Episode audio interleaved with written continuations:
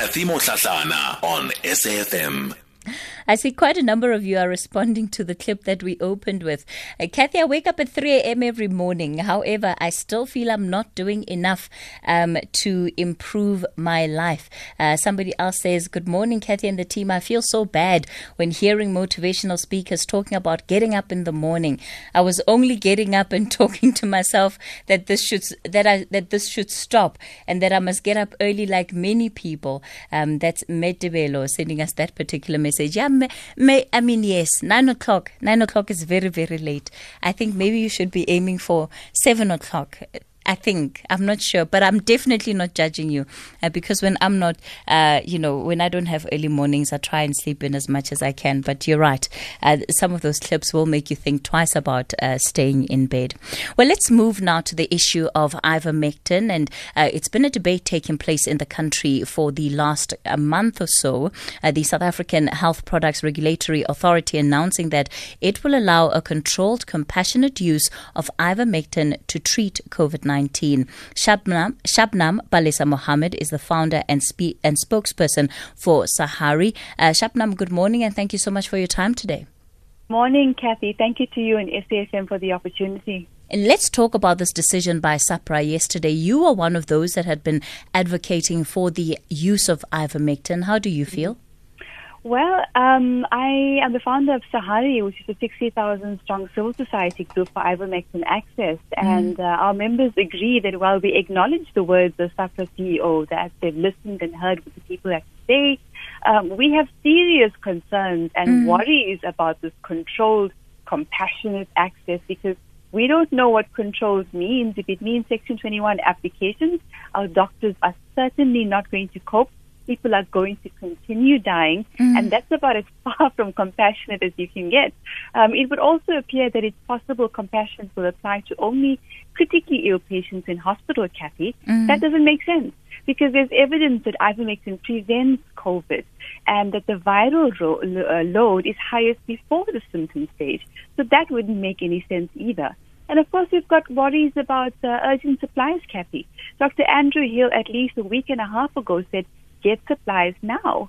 Um, anyone that's denying access to ivermectin or to a life-saving drug is going to be looked at as a sponsor.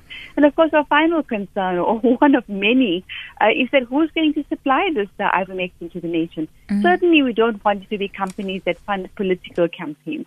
Um, we need to look at what is going on in terms of COVID 19 and supply chain very critically because we know we have a pandemic or endemic corruption. Now, one of the things when it comes to this announcement yesterday, one certainly gets the sense that um, the that SAHPRA isn't giving the full green light for the use of uh, uh, for uh, of ivermectin, that there's still a lot of apprehension on their part in terms of uh, the fact that it is currently being being used and being prescribed by certain doctors. Do you think that this is not enough of a concession that they they've said, well, we can look at how it can be used, but we still, you know, it's it's on the doctors who prescribe it, but we still need to be sure that the circumstances around are not free for all. It's quite bizarre, Kathy, because in effect, what they're saying now is that ivermectin is safe. By the fact that they're saying that there's going to be, uh, you know, the Section 21 process, etc., they're saying it's safe, and that's not what they were saying very recently. Yes, yet most of the country was aware that ivermectin is a safe drug. It's Nobel Prize winning. It's, it's antibacterial. But, but Shabnam, I don't know that you can say that they're saying it's safe.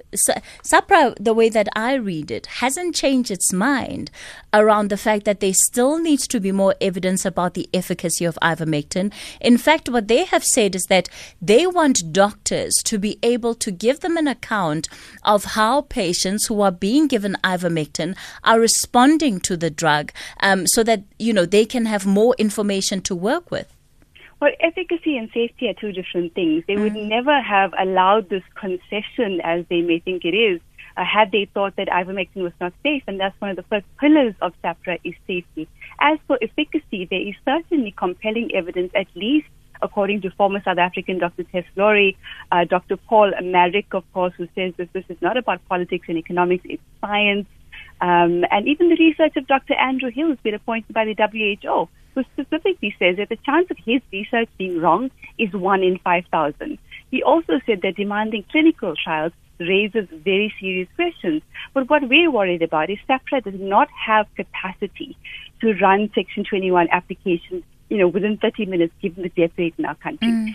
And if approval is delayed or denied, are they going to respect informed consent under the Helsinki Declaration, Article 37? Of course, there's no public participation process. So we've reached out to them and said, we'd like to work with you. Um, and we're hoping that that happens. But how will the masses get information, ivermectin? Are they going to connect with the uh, group of specialists, including Dr. Paul Marik? So many questions to be asked. And of course, um, how will access be rolled out to the masses? Mm. People can't afford to go to the doctor.